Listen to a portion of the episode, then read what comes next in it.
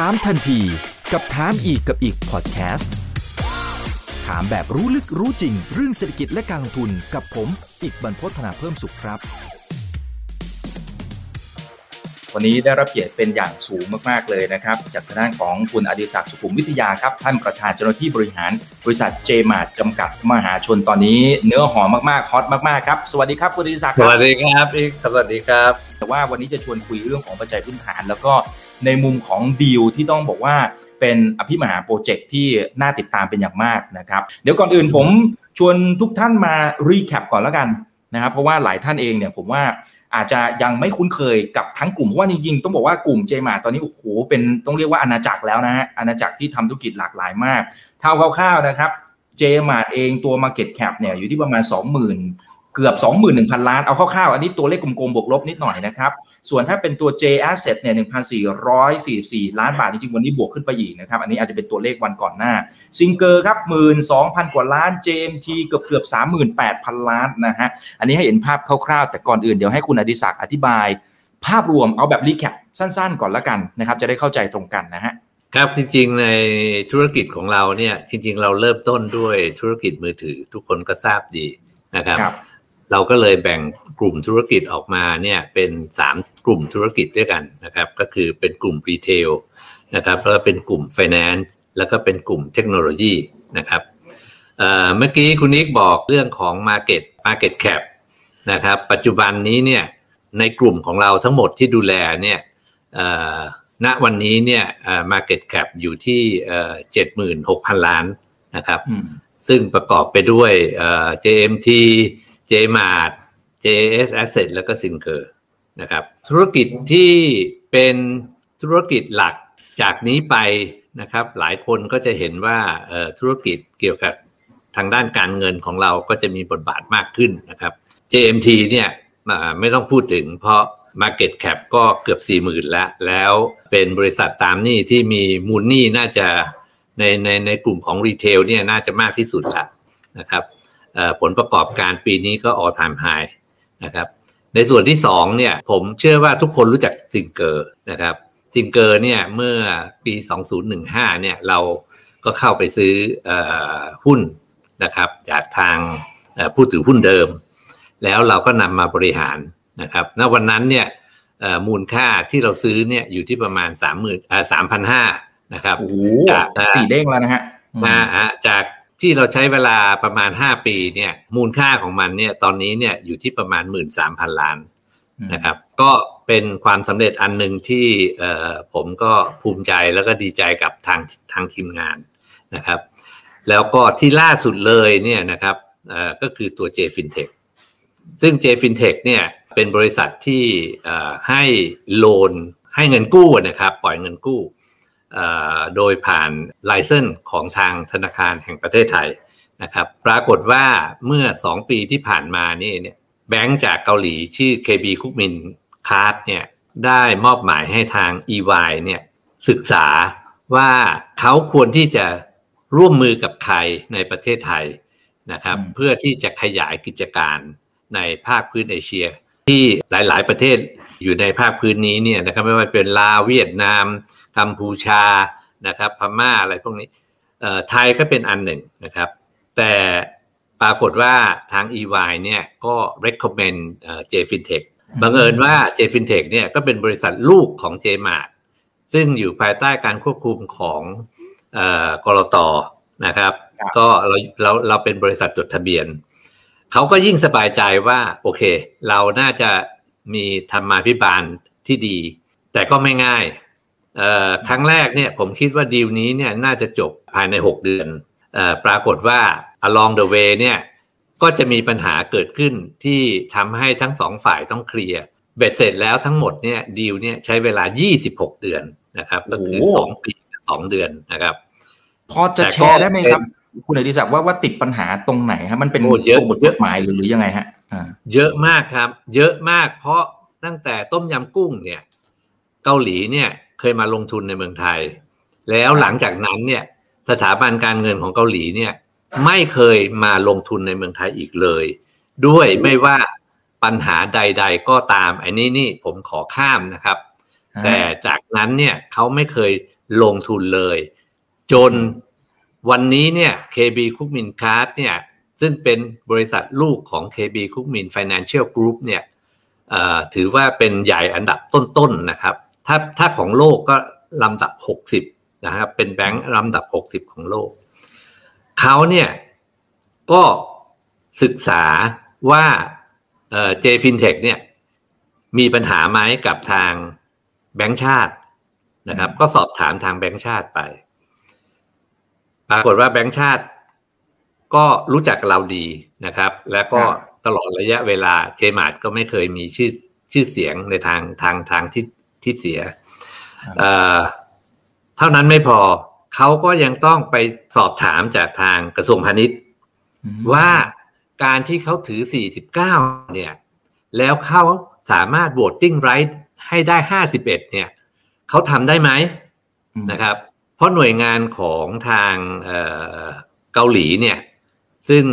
อยู่ภายใต้การกำกับ ผมเข้าใจว่าเป็นของธนาคารทางเกาหลีเนี่ยกำกับ make sure ว่า มันต้องไม่เกิดปัญหานะครับ ก็ปรากฏว่ามีการวิ่งไปวิ่งมา จนทางกรมพัฒน์เนี่ยก็ตอบไปว่าสามารถดำเนินการได้ ปรากฏว่าในช่วงที่เราส่งเรื่องทั้งหมดเนี่ยไปที่เกาหลี เกาหลีก็ติดโควิดอีกนะครับพอติดโควิด มันก็เลยดีเลย์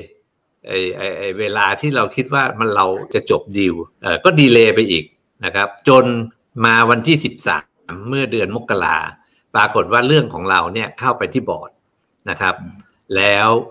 เราก็เพิ่งเซ็นสัญญากันตามรูปที่ทางคุณนิกมีเนี่ยนะครับ เมื่อสองวันที่ผ่านมานะครับ นี่ก็เป็น new normal แล้วล่ะครับ เซ็นสัญญา new normal เช็คแฮนนะฮะครับท่านซีโอลีนี่ก็แกก็เป็นคีย์แมนของธุรกิจเอ่อ finance ของทางเกาหลีนะครับ ก็เป็นเป็นอันดับสูงสุดแล้วละ่ะ เราเองเราก็จำเป็นที่จะต้องทำพิธีผ่านผ่านผ่าน New Normal ลักษณะเช็คแฮนกันแบบทางทางทีวีเท่าที่เห็นเนี่ยนะครับ แต่ก็ทุกอย่างก็ผ่านไปด้วยดีนะครับ ทีนี้ผมคิดว่าหลายหลายท่านเนี่ยอาจจะอยากจะทราบว่าแล้วมันเกิดผลดีอะไรกับเจมานะครับ ผมคิดว่าสิ่งที่การทำธุรกิจ ทางด้านการเงินเนี่ยมีอยู่สามอย่างด้วยกันนะครับ ที่ผมคิดว่าจำเป็น อันแรกเลยก็คือว่า เงินของคุณเนี่ยต้องเพียงพอในการปล่อยนะครับ อันที่สองก็คือดอกเบี้ยของคุณต้องต่ำที่สุดเลยนะครับคอสของคุณต้องต่ำมากนะครับ และอันที่สามเนี่ยก็คือเทคโนโลยีของคุณเนี่ย พร้อมหรือเปล่านะครับ คือถ้าขาดอันใดอันหนึ่งเนี่ย ผมคิดว่าเป็นปัญหาแน่นอนนะครับ อย่างอย่างข้อหนึ่งข้อสองจริง ๆ สถาบันการเงินในบ้านเราก็น่าจะให้ได้ แต่ขาดข้อสามนี้เหรอฮะผมคิดว่าอันที่หนึ่งอันที่สองเนี่ยเนื่องจากว่าเราเป็น non-bank นะครับ target group ที่ต่างกันนะครับ ครับนะครับ เพราะฉะนั้นเราเองเนี่ยเป็น non-bank เราไม่ไปแข่งกับแบงค์แน่นอนนะครับ แต่ non-bank เนี่ยตลาด non-bank เนี่ยตั้งยี่สิบกว่าล้านคนนะครับ ตลาดมันใหญ่มากนะครับ ถ้าผมขอเอ่ยเอ่ยชื่อในบ้านเราทุกคนก็รู้จักเอ่อไม่ว่าจะเป็นอีออนไม่ว่าจะเป็นอีซี่บายพวกนี้เนี่ยก็เข้ามาในเมืองไทยตั้งสามสิบปีแล้วแหละนะครับ แต่สิ่งเหล่านี้เนี่ยผมคิดว่ามีความจำเป็นโดยเฉพาะเรื่องเทคโนโลยี เพราะต่อไปเนี่ยการ์ดphysical card เนี่ย credit card เนี่ยก็ยังใช้อยู่ แต่ผมเชื่อว่าต่อไปเนี่ยมันจะอยู่ในมือถือนะครับก็เป็น virtual นะครับ แล้วเทคโนโลยีพวกนี้เนี่ยจำเป็นที่จะต้องจำเป็นที่จะต้องมีมีซอฟต์แวร์ มีโปรแกรม แล้วก็มีการดูแล แล้วก็ต้อง hack ไม่ได้ด้วยนะ เพราะว่าถ้าโดนแฮ็กนี่ก็ก็จบ นะครับน่าจะถือเพราะฉะนั้น security นี่ก็ก็สำคัญนะครับ อันสุดท้ายเลย ผมเชื่อว่าเป็นสิ่งที่เขาเนี่ยต้องการ และใครทำธุรกิจนี้ทุกคนก็ต้องการเหมือนกัน ก็คือช่องทาง ช่องทางในการเข้าถึงลูกค้าอะทีนี้มาดูว่าเจมาร์เนี่ยมีช่องทางอะไรให้เขา กดปุ่มวันพรุ่งนี้เนี่ยเขาสามารถทำงานได้เลยนะครับ คือร้านเจมาร์ลูกค้าที่เดินไปที่ร้านเจมาร์ต้องการ ยืมเงินก็สามารถทำได้เลย ถูกไหมครับครับลูกค้าเดินไปที่ศูนย์การค้าแจ๊สของเราที่มีอยู่สี่ห้าแห่ง ก็สามารถใช้บริการได้นะครับ ไปที่ร้านกาแฟคาซาลาแปงก็สามารถใช้บริการได้ อันนี้ในกลุ่มของรีเทลนะครับ ในกลุ่มของ distribution ที่ไปทั่วประเทศอย่างซิงเกอร์ พรุ่งนี้กดปุ่ม เขาก็สามารถหาลูกค้าได้เลย เพราะฉะนั้นด้วยครับโครงสร้างของ distribution นี้เนี่ยก็เลยทำให้เขาเนี่ยสามารถ shortcut ในการเข้ามาทำตลาดในเมืองไทย โดยมีเราเป็น partner เราเองเราก็ได้ประโยชน์เยอะเลยนะครับ เช่นเขาก็จะคุยกับซัมซุงในการทำการตลาดมือถือ ด้วยมีแพ็กเกจของ Finance ที่น่าสนใจ เรามีลูกตู้ ที่ขายมือถือเหมือน SME เขาก็จะเข้าไป Finance ให้นะครับเขาต้องการต่อไปเขาต้องการลูกค้าต่างจังหวัดนะครับ แล้วอยากจะออกการ์ดซิงเกอร์ก็สามารถ acquire ลูกค้าต่างจังหวัดให้กับเขาได้ แล้วซิงเกอร์ก็ได้คอมมิชชั่นไปนะครับ JMT ก็สามารถเก็บหนี้ให้เขาได้ครับเพราะฉะนั้น Ecosystem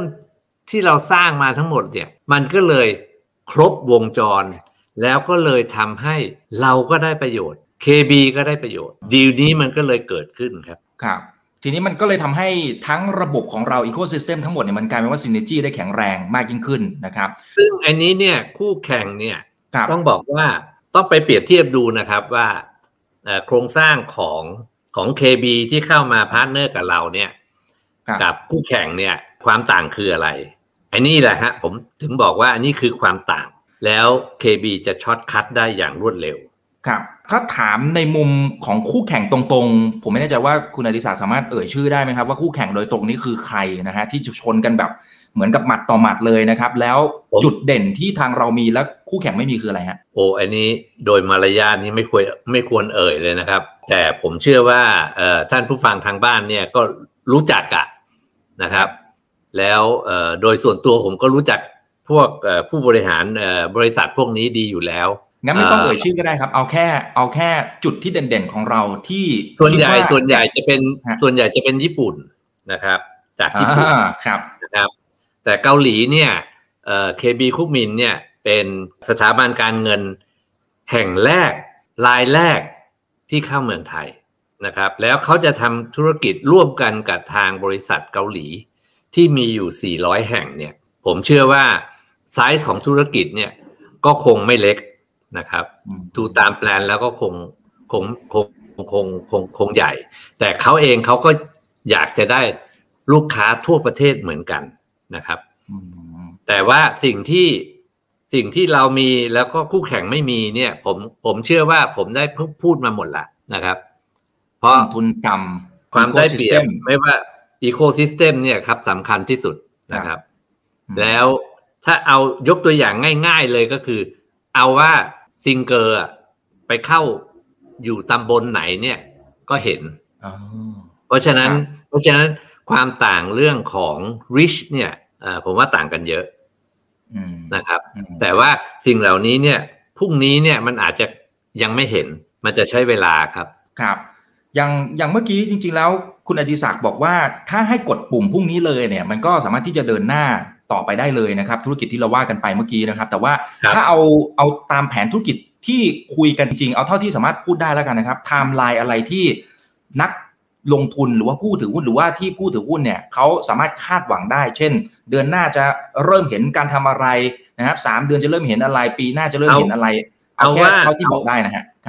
เอาว่าผมขอยกตัวอย่างอย่างนี้นะครับ เพราะว่าธุรกิจเนี่ยเอ่อเผอิญว่ามันคล้ายกันอย่างเช่นซิงเกอร์นะครับ อย่างเช่นซิงเกอร์นะครับเอ่อสองปีที่ผ่านมาเนี่ยเขามี port size อยู่ที่ประมาณสามพันครับนะครับกำไรของเขาเนี่ยอยู่ที่ประมาณร้อยหกสิบสี่ล้านครับหลังจากเอ่อเขาเพิ่มทุนเอ่อแล้วเขา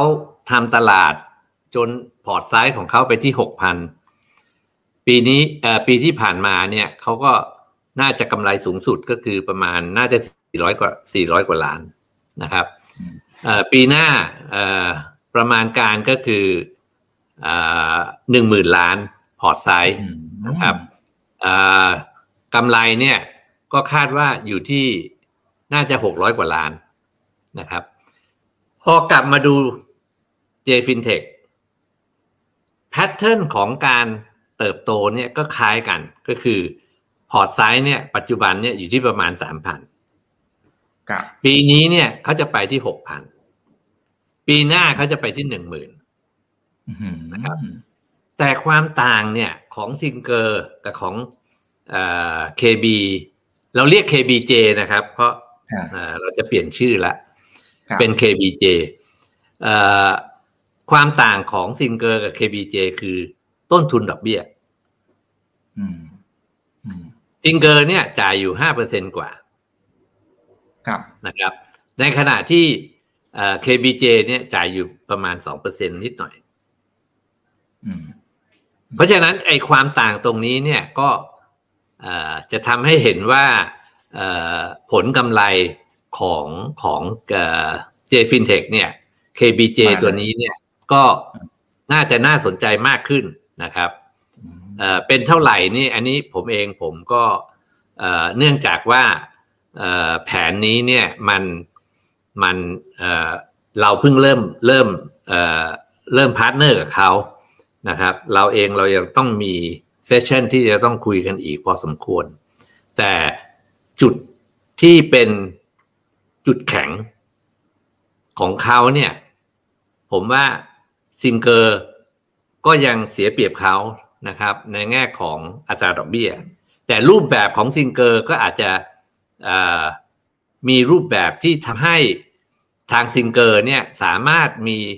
การเพิ่มมูลค่า แล้วก็สร้าง margin ได้นะครับ เพราะฉะนั้นรูปแบบมันจะต่างกัน แต่ทั้งหมดเลยเนี่ยนะครับคุณอิกเราเนี่ยมีความตั้งใจมากที่สุดเลยก็คือว่า เราต้องการมี license ทุก license ที่ออกโดยทางราชการนะครับ ในการทำธุรกิจการเงิน ตอนนี้ขาดอะไรฮะ ขาดนาโนครับ ซึ่งนาโนนี้เนี่ยหลังจากที่เราร่วมมือกันแล้วเนี่ยเราเองเราก็จะทำเรื่องขอทางธนาคารแห่งประเทศไทย คือ JFintech เคยได้ Nano Finance License มาแล้ว แต่ตอนนั้นน่ะเราไม่พร้อมทำนะครับ เราก็คืน License ตัวนั้นไป แต่คราวนี้เนี่ยคือนาโนเนี่ยมันก็ต้องใช้เงินเยอะพอสมควรนะครับ แต่คราวนี้เนี่ยเนื่องจากว่าเรา partner กับทาง KB เรื่อง Funding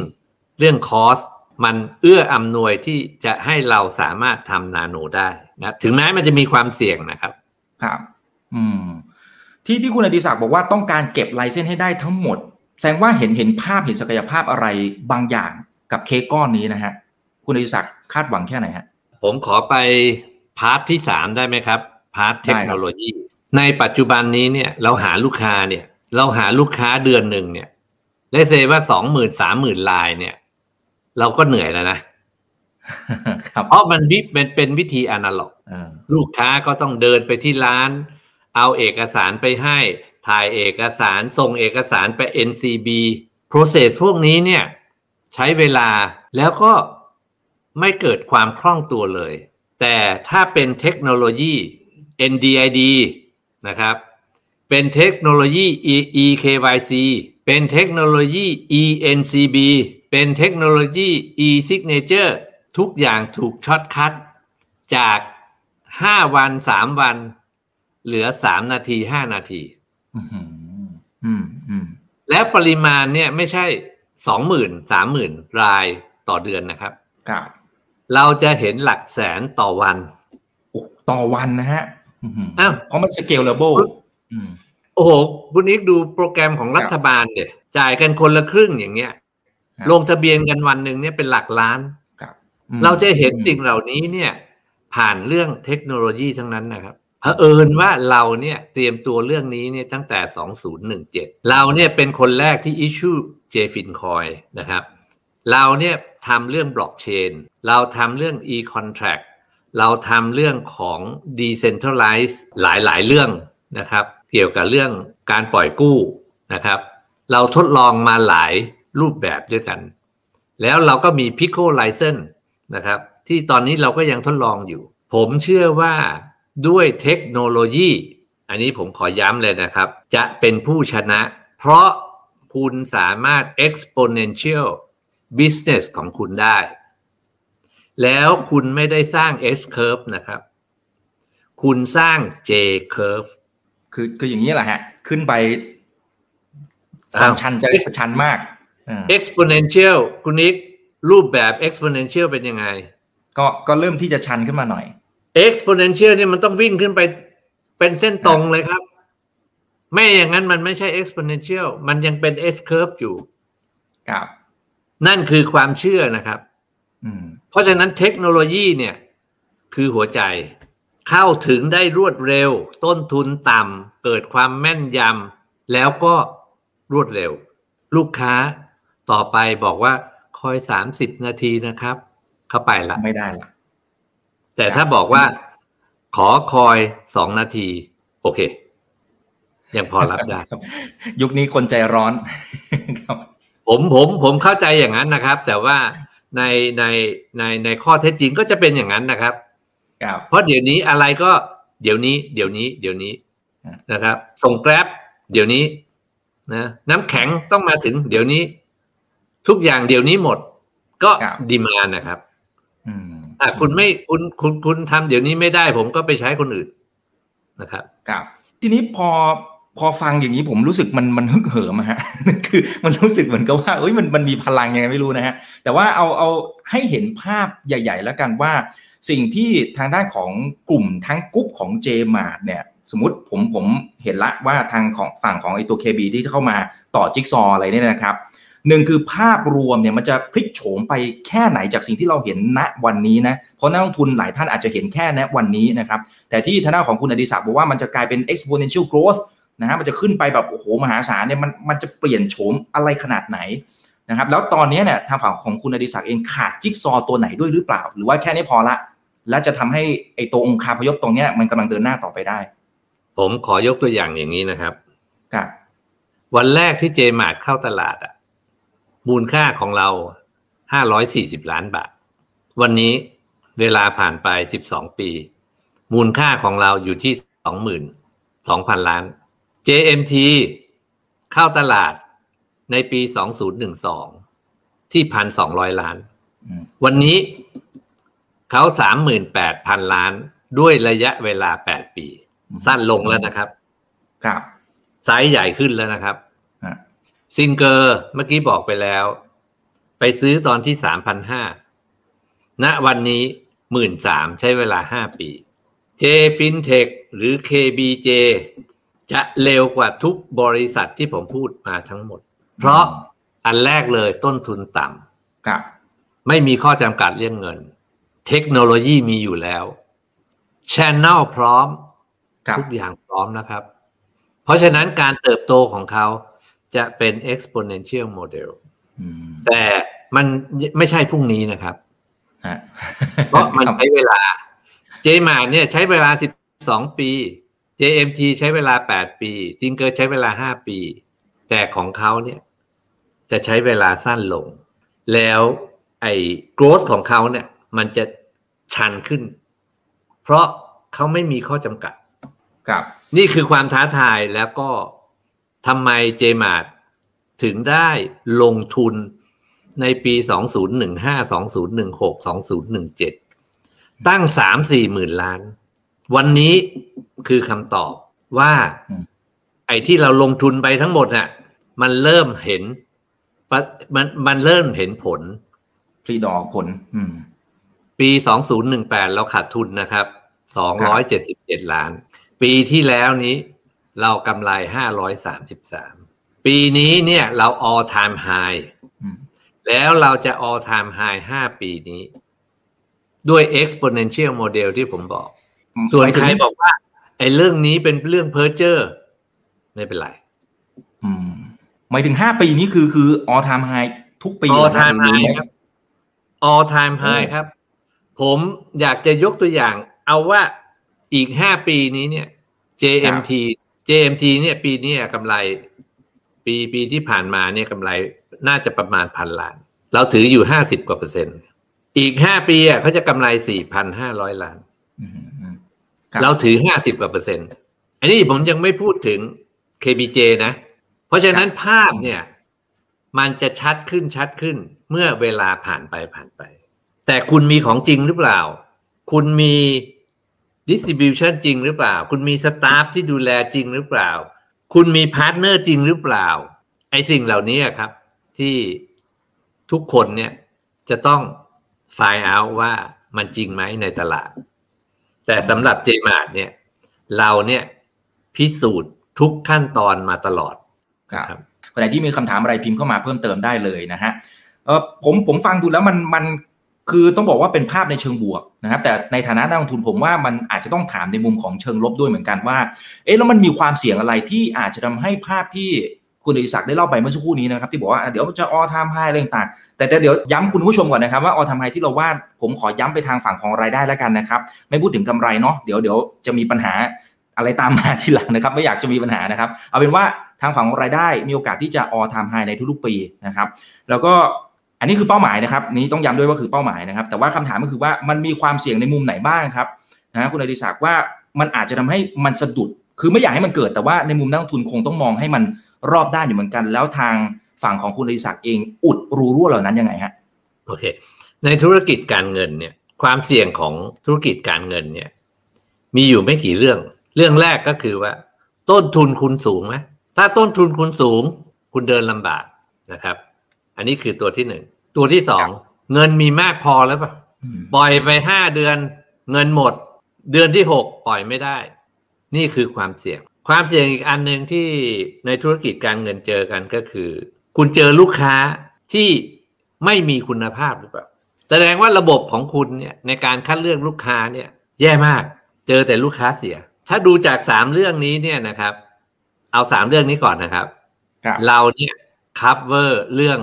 ความเสี่ยงไปหมดแล้ว เรื่องต้นทุน เราก็ต่ำปริมาณเงินที่ปล่อย เราก็มีไม่จำกัดนะครับ บวกกับ scoring system อันนี้นี่เรามีระบบมาจากเกาหลีที่เขามีเขาทำมาหลายสิบปีแล้วล่ะนะครับ เพียงแต่เอาเอามา modify อืมความเสี่ยงอันสุดท้ายก็คือว่า คุณหาลูกค้าได้หรือเปล่าเผอิญช่องทางของเราที่วางเอาไว้เนี่ย มันถูก cover ทั้งในเมืองและก็ต่างจังหวัดอืมอืมครบก็เลยทำให้ coverage ของเราเนี่ย น่าจะสมบูรณ์ที่สุด ครับ ครับ ตรงนี้ก็เลยตอบคำถามของคุณอีฟว่า ความเสี่ยงเหล่านั้นเนี่ย เรา cover กันยังไงอืมอืมนะครับ ครับ โอเค ได้ครับเอ่อคุณธีรพลนะฮะ บอกว่าหลักการบริหารธุรกิจ ของเจมาร์นะครับที่คุณอดิศักดิ์เคยพูดเอาไว้นะครับ จริงๆ ในในเทปที่แล้วคุณอดิศักดิ์ก็พูดอยู่เหมือนกันบอกว่า เราจะเป็น holding company แบบ investment คือมันจะไม่ใช่ holding company เหมือนกับที่เราเคยเข้าใจในบริษัทอื่นๆนะแต่ว่าตัวนี้คือ investment เนี่ยเน้นการลงทุนข้อที่หนึ่งนะครับเน้นการลงทุนต่อยอดในมุมไหนในอนาคตนะครับจริงๆ ในช่วงที่ผ่านมาคุณอดิศักดิ์เองก็ตอบคำถามไปบ้างบางส่วนนะครับแต่เดี๋ยวคุณอดิศักดิ์อยากจะเสริมตรงนี้ไหมนะครับแล้วคำว่า investment holding company มันต่างจาก สิ่งที่คนอื่นเขาเข้าใจในมุมไหนบ้างอะอันนี้คำถามจากคุณอ่าธีรอันพลนี้อันนี้ครับขอบคุณคำถามนะครับ ขอบคุณคำถาม ต้องดูตั้งแต่ day one ครับว่าเราเนี่ยมี nature ยังไง Jmart เนี่ยเข้าตลาดเนี่ย raise fund ได้ร้อยสามสิบสามล้านบาทในวันแรก วันนั้นเนี่ยขายมือถือ แต่ทำไมเอาเจ็ดสิบหกล้านให้ JMT ไปซื้อหนี้ ก็เพราะว่าเราต้องการไปลงทุนขยายธุรกิจด้านการซื้อหนี้นะครับ จนณวันนี้เนี่ย ทุกคนก็เห็นผลว่าซื้อมาตั้งสองแสนล้าน ใช้เงินไปตั้งหมื่นกว่าล้านกำไรก็เป็นพันล้าน อันนี้ก็เป็นผลจากการที่เราเป็น investment holding company อืมเราไม่ได้ทำเพียงแค่นี้ ไปดูว่าซิงเกอร์อะ ตอนที่เราไปซื้อเราเป็น investor เราเป็น investor นะครับ เราไปอินเวสใช้เงิน 950 เพิ่มทุนอีก 230 ก็เป็นพันกว่าล้าน แต่ณวันนี้เนี่ยมันหมื่นกว่าล้าน วันนี้ KBJ KBJ ใส่เงินลงทุนมา 650ทำให้ทุนจดทะเบียนเนี่ยอยู่ที่ 1,100 ล้าน เราก็ invest เงินก้อนนี้ร่วมกับ KBJ เพื่อจะให้ต่อไปกำไรมันจะไปเป็น1,000ล้าน2,000ล้าน3,000ล้าน เพราะฉะนั้นนี่คือความต่างนะครับ อันนี้ผมยังไม่ได้พูดถึงตัวอื่นๆนะครับ ไม่ว่าจะเป็น JVC ซึ่งทำเกี่ยวกับเรื่อง Venture Cap นะครับ เรื่องเรื่อง Venture Cap นี้คุยกันหนึ่งวันเต็มๆครับ เพราะมันเกี่ยวกับเรื่องของ บล็อกเชนมันเกี่ยวกับเรื่องของ DeFi เรื่องของ decentralized finance เรื่องของคริปโตเรื่องของมันต้องหนึ่งวันเต็มๆนะครับ ไม่ไม่ใช่ช่วง timing นี้ แต่ nature ของ Investment Holding Company มีโครงสร้างแบบที่เจมาเป็น ก็คือเจอ opportunity ใส่เงินลงทุน สร้างผลกำไร สร้างการเติบโต แล้วก็มูลค่าเพิ่ม ไม่ใช่เป็น holding company แค่นั่งคอยปันผลอย่างเดียว นี่คือความต่างนะครับครับโอเคเคลียร์นะครับมีท่านหนึ่งบอกว่าเอ๊จากดิวนี้เนี่ยเจมาก็น่าจะได้เงินไปสักก้อนหนึ่งไอ้เงินตรงนี้เนี่ย เอาไปทำอะไรฮะ จริงๆ เงินก้อนนี้เนี่ยทางทางเกาหลีก็ เป็นคนเพิ่มทุนเข้ามานะครับหกร้อยห้าสิบบวกกับในอีกไม่กี่วันเขาจะจ่ายเงินคืนที่ทางเจฟินเทคยืมทางเจมาดไปสองพันแปดนะครับ เงินก้อนนี้เนี่ยก็จะถูกเอาไปคืนนะครับ คืนเจ้าหนี้ส่วนหนึ่ง และวันนี้นะครับวันนี้วันนี้ ผมเนี่ยได้ขายบิ๊กหลอดไปให้กองทุน นะครับท่านหนึ่งถามพอดีครับฮะผมมีขายบิ๊กหลอดไปให้กองทุนนะครับ ได้เงินมาประมาณพันสี่ร้อยล้าน ผมเนี่ยมีความตั้งใจที่จะสร้างความแข็งแกร่งให้กับเจมาผมก็จะเอาไปแปลง JMT วสามกับวสี่ซึ่งใช้เงินประมาณพันสี่ร้อยล้าน ลองนึกดูนะครับว่าเจมาดได้เงินมาสองพันกว่าล้าน ได้เงินแปลงสภาพเจวอลแลนจากผมไปอีกพันกว่าล้าน ถามว่าเงินเหล่านี้เอาไปไหน ส่วนหนึ่งเอาไปคืนเจ้าหนี้ อีกส่วนหนึ่งก็เอาไปแปลงสภาพ JMT วอร์นะครับ มันมี JMT วอร์สองที่จะต้องแปลงสภาพ แล้วก็ซิงเกอร์ที่จะต้องแปลแปลแปลงสภาพ ถ้าเรามีเงินแล้วเราไม่ไปแปลงสภาพ warrant ในบริษัทที่มี growth ดูหุ้นซิงเกอร์สิครับไปถึงไหน ดูหุ้น JMT สิครับไปถึงไหน เพราะฉะนั้นถ้าเราเอาเงินเหล่านี้เนี่ยไปแปลงสภาพ เราก็จะมีกำไรเพิ่มขึ้น ตัวเจมาดเองก็เลยออทามไฮนี่คือการใช้เงินของเรา อย่างอย่างถูกต้องแล้วก็อย่างมีแผนนะครับครับวางไว้เป็นกลยุทธ์นะครับคุณยศนะครับ คุณยศบอกว่ามีโอกาส ไปโตต่างประเทศ เช่น กัมพูชา เมียนมามีความเป็นไปได้ไหมครับอยากไปครับแต่ว่าอยากจะทำให้ที่เมืองไทยเนี่ยนะครับความฝันของผมเนี่ยเป็นจริงขึ้นมาก่อน ก็คือผมต้องการเห็นเฉพาะตัวเจมาร์เองที่เป็น investment holding company เนี่ยนะครับมี market cap อยู่ที่ประมาณ 50,000 แล้วบริษัททั้งกลุ่มเนี่ย รวมกันมี market cap อยู่ที่ประมาณ 200,000 ถึงจุดจุดนั้นเนี่ยเราคิดว่าเราน่าจะมีศักยภาพในการที่จะไปต่างประเทศนะครับเราเคยไปที่พม่าโชคดีที่เราเรารีบกลับมาก่อนก่อนที่เขาจะมีปฏิวัติโอ้เราเราเคยเคยไปพม่าครับ แต่ไม่ง่ายครับ ไม่ง่าย แล้วทาง JMT ก็เคยไปเขมรก็ไม่ง่าย เพราะว่า re gulator เนี่ยเขาไม่เขาไม่เอื้ออำนวยนะครับ ครับพูดถึงพม่าจริงๆผมเคยไปถ่ายรูปร้านเจมาที่พม่านะฮะที่เมียนมานะฮะเมื่อนานมาแล้วแหละครับ คุณจังซ่าบอกหุ้นกู้ของเจมาจะขายในเดือนมีนาคมอยู่ไหมครับ อันนี้ไอเดียการระดมทุนเป็นยังไง ยังยังมีอยู่ไหมฮะหุ้นกู้ครับสรุปอย่างนี้แล้วกันเออผมจะขอเรียนอย่างนี้นะครับ ว่าเจมาเนี่ยกำลังมีแผนออกหุ้นกู้นะครับ เพื่อเสนอขายให้กับประชาชนทั่วไปนะครับ และนักลงทุนสถาบันนะครับ โดยมีหุ้นกู้อยู่ 2 ประเภทนะครับสองรุ่นนะครับประกอบด้วยรุ่นที่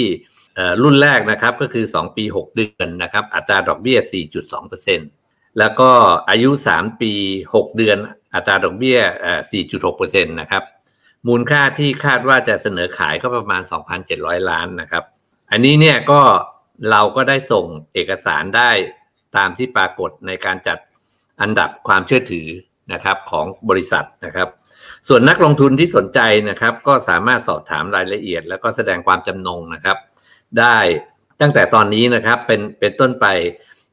ที่ผู้จัดการการจัดจำหน่ายหน่วยลงทุนนะครับ ของบริษัทได้ตั้งแต่วันได้ตั้งแต่วันนี้นะครับ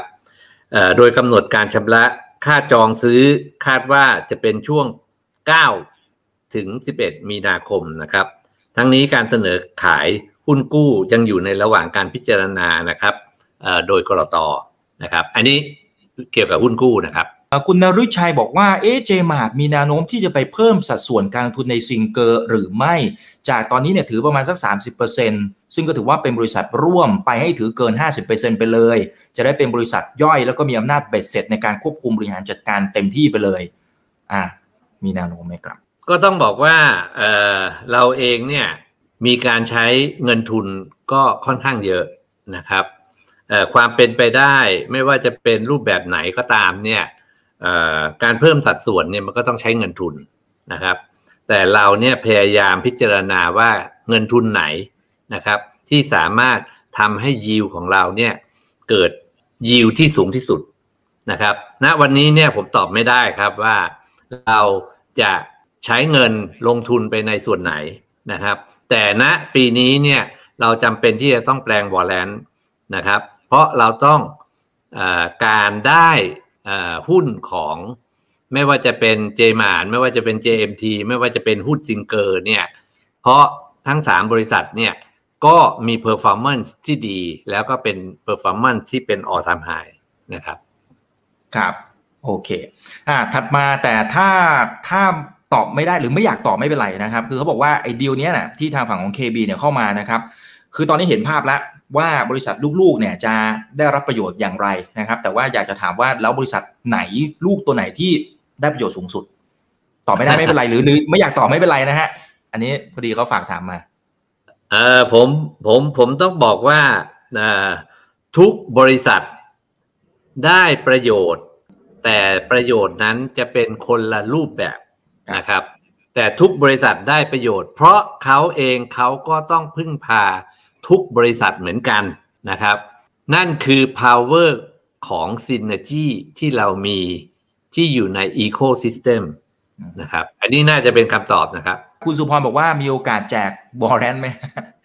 อันนี้ไม่อยากตอบไม่เป็นไรนะ คงตอบไม่ได้ใช่ไหมปีนี้คงยังไม่มีนะครับ แต่ว่าเอ่อ ถ้าดูจากวอลเลนที่เจมาแจกไปมีเจเจมาดวอหนึ่งวอสองวอสามวอสี่ต่อไปก็คงมีการออกวอร์เรนเพื่อวางแผนทางด้านการเงินในอนาคตนะครับเจฟินคอยอนาคตจะเป็นอย่างไรนะครับ อันนี้สามารถอธิบายได้ไหมอันนี้ผมว่าเมื่อกี้ที่ที่ผมพูดเกี่ยวกับเรื่องเทคโนโลยีเนี่ยนะครับ ทิศทางของคริปโตเนี่ยเริ่มมีบทบาทมากขึ้นนะครับ ผมเชื่อว่า ประเทศไทยเนี่ยภายในสามปีนี้นี่เนี่ยไอทิศทางของคริปโตเนี่ยจะชัดเจน แล้ว JFinCoin เนี่ยเป็นคริปโตเดียวที่ออกในประเทศนะครับไม่ได้ไปออกสิงคโปร์ไม่ได้ไปออกฮ่องกงไม่ได้ไปออกที่สวิสนะครับ เราจ่ายภาษีเราจ่ายแวดนะครับ เพราะฉะนั้นเรื่องคริปโตเนี่ยผมเชื่อว่ามา เพราะว่าคุณห้ามเทคโนโลยีไม่ได้ครับ โอเค ได้ครับ แต่ส่วนเจฟินคอยอะไรเดี๋ยวผมอาจจะขอแยกเป็นอีกเซสชันหนึ่งนะครับ ผมว่ามันอนาคตน่าตื่นเต้นมาก ต้องอีกวันหนึ่งเลยครับ อีกวันหนึ่งเลย โอเคได้เลยครับใช่ใช่เรื่องนี้นี่ ไม่ใช่รุ่น ไม่ใช่รุ่นผมอะต้องเป็นอีกรุ่นหนึ่งเลยครับครับอ่าเพราะเป็นยุค disruption อะไรต่างๆนะครับ แต่ว่าคุณอริศักดิ์เองก็ให้ direction เอาไว้ว่าทิศทางของบริษัทจะไปทางไหนอย่างไรนะฮะคุณอริยาบอกว่าเจฟินจะหาลูกค้ายังไงนะครับ นะแล้วจะใช้ค่าการตลาดเยอะหรือเปล่าอ่าขอบคุณมากครับอันนี้คือข้อได้เปรียบครับอย่างที่เรียนนะครับว่าเรามี JMart Shop เรามีซิงเกอร์นะครับ เราไม่ต้องจ้างพนักงานนะครับ เราให้ incentive แค่เท่าแค่แค่ incentive เท่านั้นนะครับเขาก็สามารถทำงานได้ แต่ถ้าเป็น newcomer โอ้โห ต้องมีออฟฟิศต้องมีทีมงาน ต้องมีสตาฟ คอสมันเท่าไหร่อะครับ แต่นี่เนี่ยมหาศาลมีอืมมีมีกองทัพอยู่แล้วนะครับ เพียงแค่ให้กองทัพเนี่ยไปทำงานเพิ่มขึ้นอีกหนึ่งอย่าง ไม่มีคอสครับ ครับอ่ากดปุ่มไปนะครับ แล้วก็เริ่มดำเนินธุรกิจไปได้แล้ว scalable ด้วยนะครับโอเค เอาละฮะ ฝากทิ้งท้ายถึงผู้ถือหุ้นหรือว่าที่ผู้ถือหุ้นนะครับ กับการเปลี่ยนแปลงที่ถือว่าเป็น game changer นะครับของทั้งกลุ่มในเครือของ JMart ครับเรียนเชิญเลยครับคุณอดิศักดิ์ครับ ผมคิดว่าการเข้ามา partner ของทางแบงค์เนี่ยเอ่อเป็นดีลประวัติศาสตร์ในชีวิตของผมโอ้ผมไม่เคยคิดว่าผมจะได้มีโอกาสได้รับเลือกจากแบงก์จากต่างประเทศ แล้วก็ให้ความมั่นใจนะครับกับเอ่อบริษัทในกลุ่มนะครับเอ่อ จริง ๆ ผมก็เข้าใจว่าเขาก็คงไปสอบถามเอ่อ president ของซัมซุงที่เมืองไทยอะครับว่าอ๋อเจมาเป็นยังไงอะไรยังไงเผอิญว่าชื่อเสียงของเราในตลาดเนี่ยมันไม่มีไม่ไม่เคยมีชื่อเสียนะครับ มีแต่สิ่งที่เราทำอะไรดีๆนะครับ เราเราก็เลยได้อานิสงส์จากทางทางทีมเกาหลีนะครับว่าความความน่าเชื่อถือของเราเป็นยังไง นะครับ แต่ทั้งหมดเนี่ยแค่คำพูดเนี่ยมันก็คงไม่พอนะครับจากประวัติที่เราอยู่ในตลาดหลักทรัพย์ จากประวัติที่เรามีบริษัทที่อยู่ในตลาดเนี่ยสี่บริษัท แล้วทุกบริษัทเนี่ยสร้างความเติบโตแล้วก็อยู่ในกรอบมาตลอดนะครับ ก็เป็นสิ่งที่ทางเขาเนี่ยก็ให้ความเชื่อมั่นนะครับ จนวันนี้เนี่ยเขาเขาก็ ต้องบอกว่า make the right choice นะครับ และเราเองเนี่ยเราก็จะทุ่มเทในการทำงานกับเขา เพื่อให้เขาเนี่ยเป็นหนึ่งในห้าของแบงค์เนี่ยเอ่อหนึ่งในห้าของนันแบงค์เนี่ยครับในห้าปี แล้วภายในสิบปีก็จะขึ้นขอขึ้นมาเป็นที่หนึ่งนะครับ เราจะเป็นส่วนหนึ่งของความสำเร็จนั้นครับ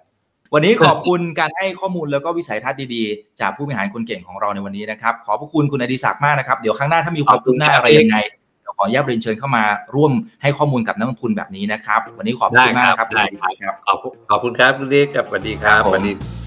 ถ้าชื่นชอบคอนเทนต์แบบนี้อย่าลืมกดติดตามช่องทางอื่นๆด้วยนะครับไม่ว่าจะเป็น Facebook, YouTube, Line Official, Instagram และ Twitter จะได้ไม่พลาดการวิเคราะห์และมุมมองเศรษฐกิจ และการลงทุนดีๆ แบบนี้ครับ อย่าลืมนะครับว่าเริ่มต้นวันนี้ดีที่สุด ขอให้ทุกท่านโชคดี และมีอิสรภาพในการใช้ชีวิต ผม อีกบรรพธนาเพิ่มสุขครับ